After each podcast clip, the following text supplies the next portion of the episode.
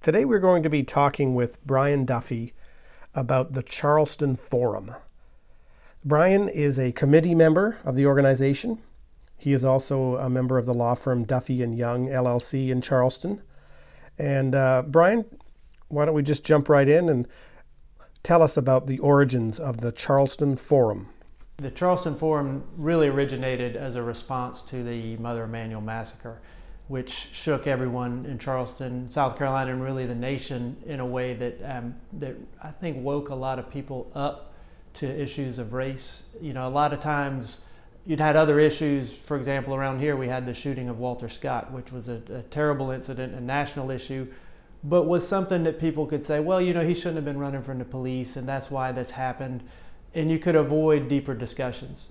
This massacre was singularly about race undeniably. And that really caused people to step back and decide, you know, what can we do about this to make sure this kind of thing never happens again.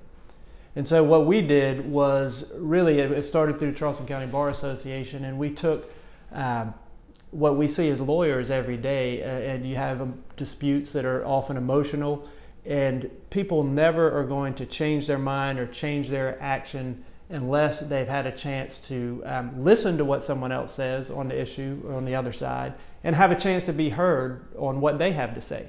And so that's really the, the, the theory behind the Charleston Forum is let's use this opportunity of where everybody has this passion for unity and bring people together to talk about your different perspectives on these issues that are designed or defined in part by race and talk about ways to move forward. And as soon as you have a chance to hear someone else's perspective and idea and have yours heard, then people are more willing to do something about it.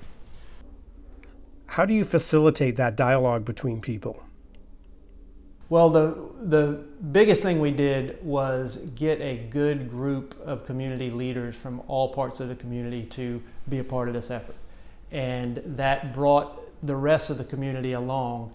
And really, we the first year we did this was in 2017 in June at the Charleston Music Hall, and we had it was a big splash. We had national folks, local folks. It was a five-hour program on many different issues to a sold-out crowd of 900 plus people who stayed just about every just about everybody the whole time, and so that got people into um, into uh, I guess appreciating that there are these many issues that are defined by race, policing, criminal justice, uh, economics, education and really, I think people were shocked by some of the people we had.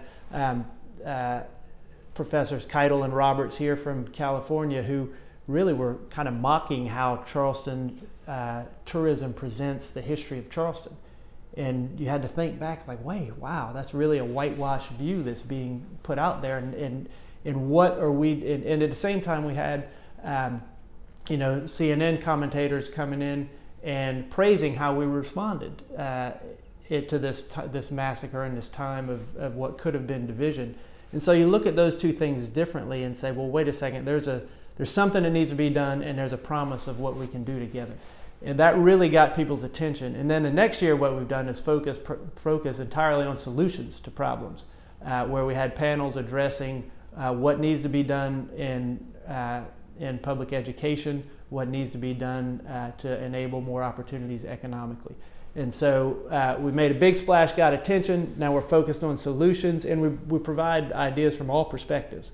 Um, and uh, what, what we're really able to do is deliver this audience and these ideas to groups that are already out there doing the work. We have what you call action partners who we've signed up, and we've invited our, our audience to go participate in these efforts.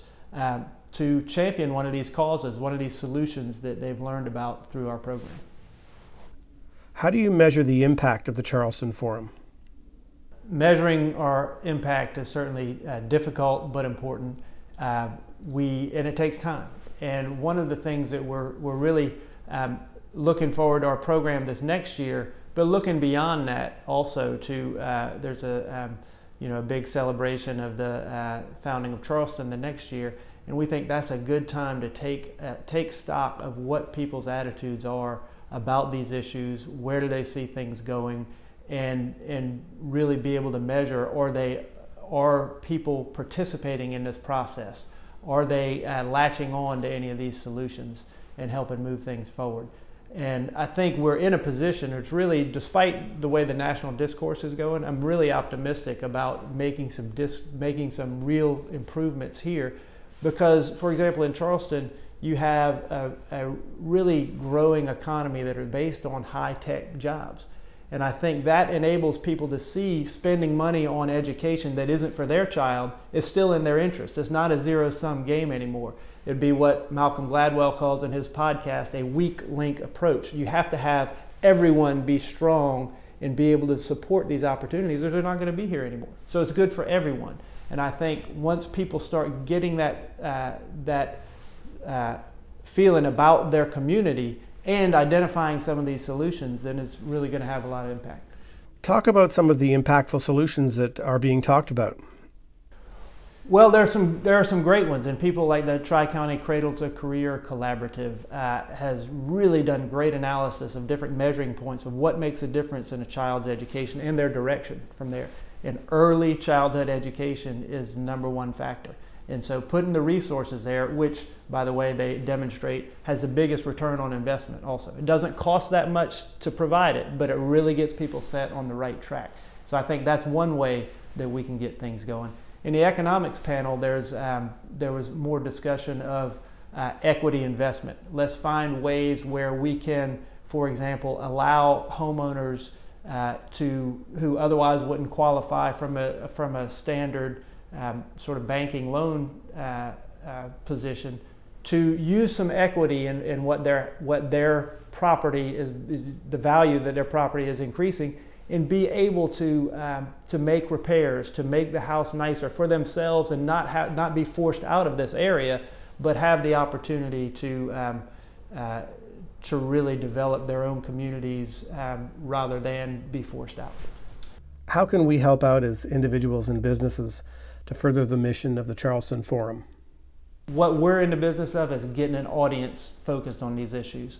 And so, um, liking us on Facebook, Charleston Forum, uh, and on Twitter is very important for us. Of course, money is always important to make these things work, and there there are places where you can have um, where you can donate or become a sponsor at the charlestonforum.com.